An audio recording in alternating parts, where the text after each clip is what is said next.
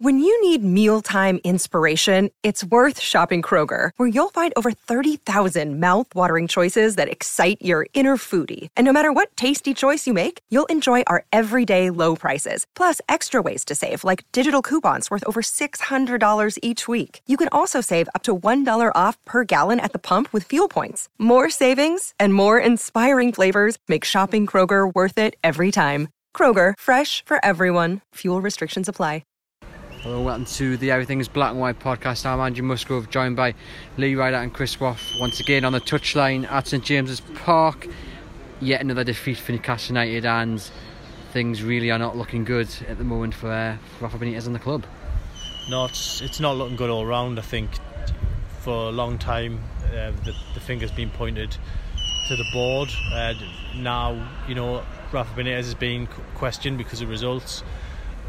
For me, it's it's still the board's fault because he, he wasn't provided with the right resources at the start of the season.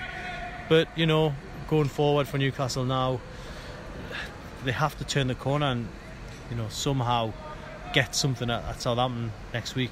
I, I was fearful today going in this game. There was a nervy, really nervy feeling around the ground before the game. Uh, people normally look forward to coming to St James's Park, but sadly that, that atmosphere, you know, the The fans got behind the team, there's no doubt about that, but there was just that nervous nervousness around the around the stadium, and then when Brighton went one nil up, it you know it became a hard slog for Newcastle and they couldn't overcome it. I mean, Benitez was very confident coming in this game yesterday. I think he was asked a question, and his answer was, "We are going to win." He was very confident, given the defeat, and they played well. They did play well, but they've lost. So, given that, how does he how does he get beyond this? Because he was very confident that his side were going to win. He didn't just say it once, he said several times. He kept on saying, I think we're going to win tomorrow, I think we're going to survive, I think we'll be alright.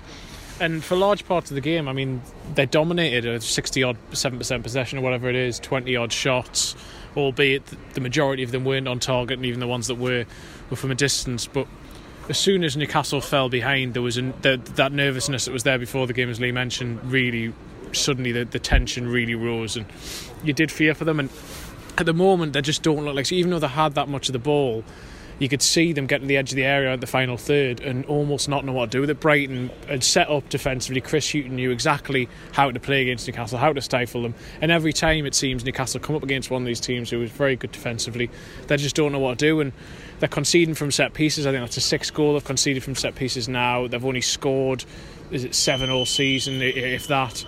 Um, five home defeats in a row. Only the third team in history to have done that, in the history of the top flight, and that really has to be a concern. So yeah, there were quite a few chances for Newcastle. uh, Shelby had a good free kick, Kennedy looked very lively. Uh, is it a case that there's just, just that lack of uh, the killer touch in front of goal, or is it a bit more than that, do you think? I think the confidence, you know, that that's the big issue, is confidence at the moment. I think twenty-seven shots on goal says it all. Um, it's a big problem for Newcastle that they can't can't convert. Uh, it was, you know, at times going in that second half, you know, the time was running out and the, the pressure was building, so very difficult for, for Newcastle players and fans to, to overcome this, this difficult moment. Just grabbed uh, the, our football editor Mark Douglas here while Lee and Chris are speaking to Jamal Lascelles. Mark, another defeat for Newcastle United. We've just seen Rafa Benitez in his press conference. Does he look like a man who's who's defeated? He doesn't. He doesn't carry the, the air of a man who's defeated. I, I don't think he can believe that Newcastle haven't won this game, um, and I think he's got a point there. I think if Salomon Rondon plays today, Newcastle probably win the game. They got a lot of balls into the box, which is the system that he's tried to turn Newcastle United into into a team that create a lot. They did look today like they were creating things. They obviously had more of the possession. He's right in that they had control of the game, but there were a lot of problems there as well. And I think Newcastle defensively look. They look a little bit, I don't know what the right word is. It's not that they haven't got discipline, but they just keep making mistakes. They look nervy with the ball. I think the second half, what annoyed me a little bit was the lack of fight, really. And in certain, there didn't seem to be anybody who was getting the game by the scruff of its neck, barring maybe John Joe Shelby. Possibly Kennedy was trying things. You know, he looks stupid when he tries a Rabona from twenty yards, but look, that's the kind of player he is. Um, I don't think Rafa looked defeated, but I think he must be concerned, as we all are. I think he th- still thinks they're going to stay up. He thinks they'll, you know, they'll be, they can do better than three of the other teams. They've got a lot of winnable games coming up. But if you're not worried by what's happening here at this football club at the moment, then you're not paying attention, is my feeling about it. Again, there were some boos for the substitution, only one substitution there, mm. and that did get a few boos. What did you make of that? It was uh, uh, Perez came... No, Mutō came, off, came off for, for Joselu. I think, I think to be honest, the crowd have been really, they've been really generous to the manager at the moment, really, in a lot of ways, because because they believe in Rafa. He's he's carried this club for two years. Um, I don't think anybody wants to admit that he's part of the problem, and he's not part of the problem in the wider sense of things, but he is making mistakes. And I think, you know, I think the, the reason maybe that substitution got booed was because, without wanting to sound uncharitable, Joselu was coming on. We know that Joselu is extremely limited at this level. Mutō went off. He was trying to do things. I don't think he had as good a game as he did at Old Trafford, but he looked like he might do something. I think probably a wider point about the substitutions is it's always like for like, isn't it, with Rafa? And I think that's part of his philosophy. He he said to us, in the, he was asked about it in the press conference, and he said basically, I didn't want to change things too much because I felt that we were doing quite well and I just wanted a bit more presence in the box. But, you know, he is making mistakes and there are, there are like judgment calls that you can question.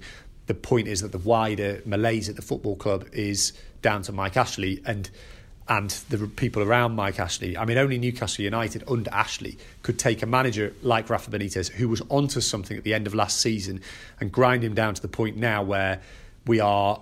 seventeenth would be celebrated at this football club now, and that is a damning indictment of something has gone wrong at this football club. And if they do go down, it would be the third relegation in nine years ten years at Newcastle United.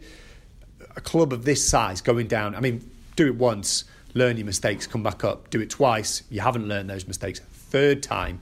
What was happening in the summer when the two parties were at total loggerheads about transfers, and what you're seeing is the the effects of that on the season at the moment. Look, I think Rafa made a few, um, probably some of the things that he said in the summer, he went a bit too far, and it was a bit too close to the start of the season to be talking about everything's wrong with the football club, which he did the week before the season started, which I think set the season off on a bad foot. But, you know, it's not his fault that the club feels like it does, which has a very fatalistic outlook on a lot of things. Um, and that's not his fault. You know, people are now... The atmosphere today was flat. It wasn't toxic, it was flat. And that's a bigger problem for Newcastle than it being toxic, because if it's toxic, people still care. It felt today like people had stopped caring at the end of the game. I think they're just resigned to their fate. No fight on the pitch, no fight on the stands. I think there's still some fight in the dugout, but they need to start winning games, or something big is going to happen, and maybe something mad, like even, you know, we talked about getting rid of the manager, changing things. I mean, God, it would be... I just think it would be unthinkable for this manager to leave the football club um, with so much. There's been so much promise of something that's going to big could happen under him, and for him to go before the end of the season, to be sacked or something like that, would be just an utter disgrace. Really, that that it has been allowed to get to that point, but that is unfortunately where we are now. People picking fights about whether Rafa's to blame or not. Look, he's a fantastic manager. He is making mistakes. He has got to take some of the blame today, but you don't lose sight of the wider picture, which is that this has been going on for ten years under Mike Ashley. And, you know, they lost today, didn't play particularly well, but there's no hope, is there, unless something changes at the top, either a change of approach or a change of ownership. They're going to be find themselves in this position. Just had a quick chat with the club captain. Uh, that'll be going up online over the next couple of days, but in general, he was very positive about the display despite the defeat. He was, and it's good to hear that the captain will come out and speak. Uh, wasn't always the case in the past with, with previous captains, but Lascelles, to be fair on him, usually does front up, and did again. He still seems upbeat. He is always a confident character.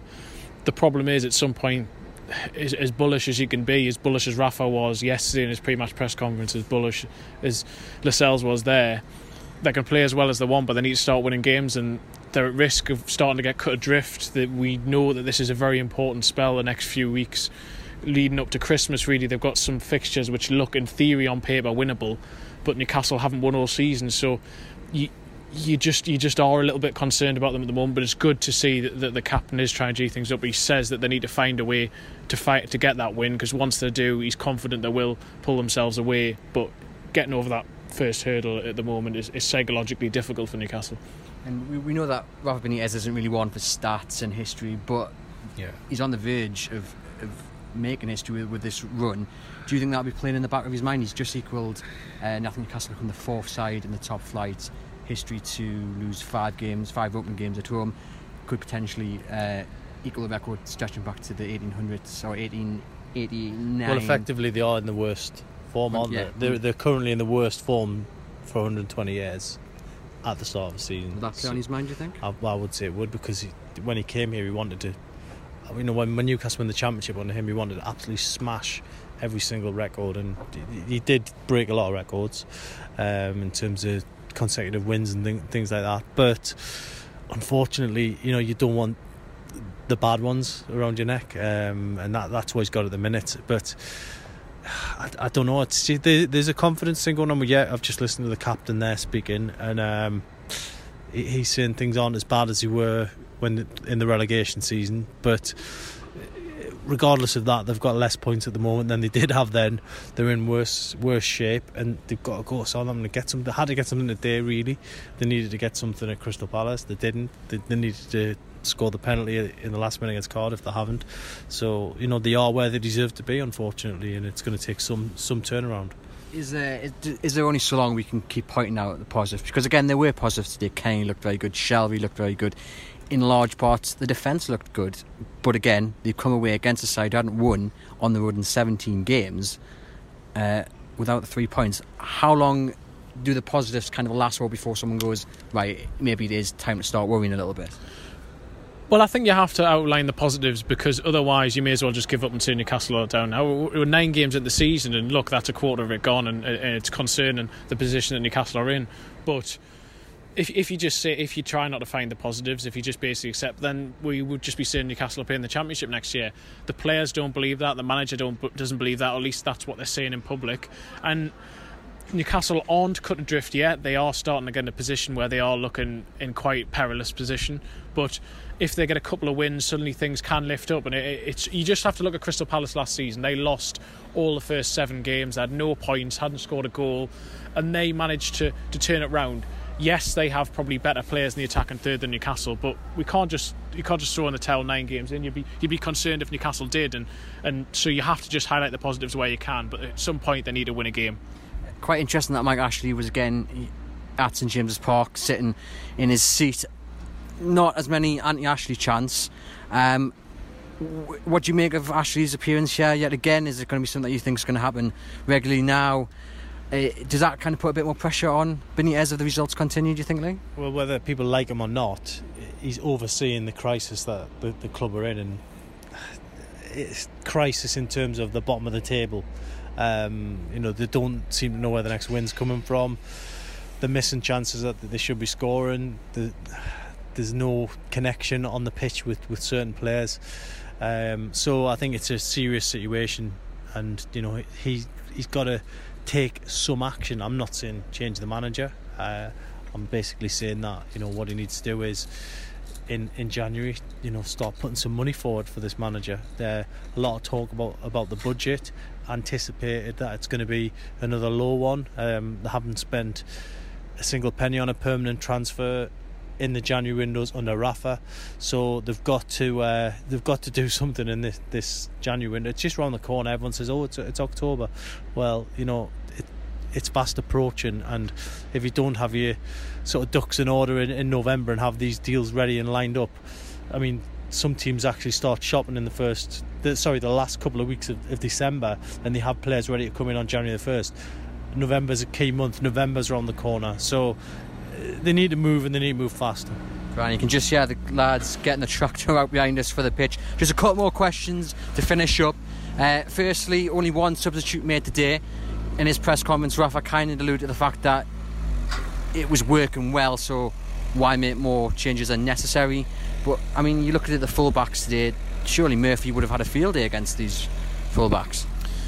Yeah, I always wonder sometimes when managers do things like that if it almost is political. Mike Ashley was here today. Was it a, a, almost a message from Benitez as to, look, I can't bring anyone other than Hossley on because I don't really think they're going to change the game. Personally, I thought he did need to make a couple of other changes.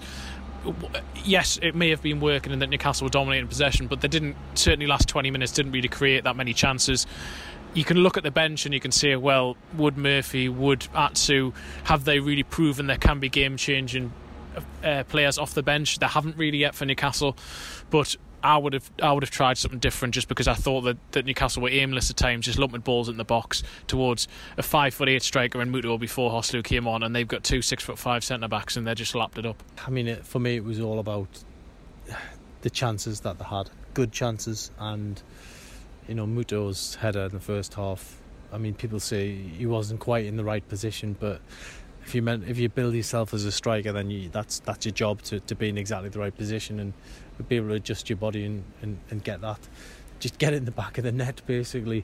Um, second half, mm, the goalkeeper, great save from Shelby's free kick. Kennedy had a few few other opportunities as well, but for me the golden chance of the whole game was Perez when he went clean through, and very early on as well. You know, it changed the it changed the uh, context of the game, because if that goes in, one nil, place goes up. You know what it's like here. Instead, it doesn't go in. The injury to Glenn Murray, and you know, thank God he's okay.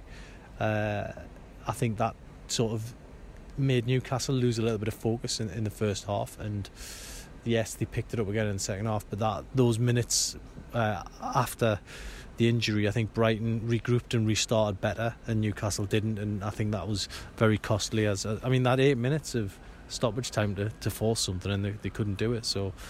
Just a, another bad day in the office. Another bad day. Newcastle are bottom, still without a win. But Chris, Lee, let's give the fans one positive each. For me, I thought Shelby was excellent out there today. Really, really good in all aspects of the game. Uh, yourself, Chris? Uh, I'm sorry, I just uh, it is hard. It's just a, a little bit deflated, as I'm sure everyone is. Just covering it can be can be difficult. Um, I think I go with Kennedy, as frustrating as he was at some parts, and I thought that the Rabona was, was, was ludicrous. He could use his right foot. Yes, but you can see that he's one player who maybe could make something happen. When he gets to the edge of the area, he tries to do something a little bit different, and that is somewhere where Newcastle might be able to, to start scoring goals out of nothing. So I'll try and pick Kennedy, and I'll say that if he can start to, to continue this form, then maybe he can drag Newcastle clear. And for you, Lee, you're positive? Well, I suppose, if you were centre forward and you weren't scoring goals, that if you were getting the positions, that you know eventually that will come. Maybe we can take it as a collective thing that, you know, the fact Newcastle created twenty-seven shots, had six of them on target, and you know others, you know other positions just, other opportunities just fell short. I, I think it, they have got the, the tools to get out of it, but they need to get moving quickly. And Southampton's never really a kind uh, kind venue to Newcastle. Uh, thankfully, Matt Letizia is not banging them in anymore.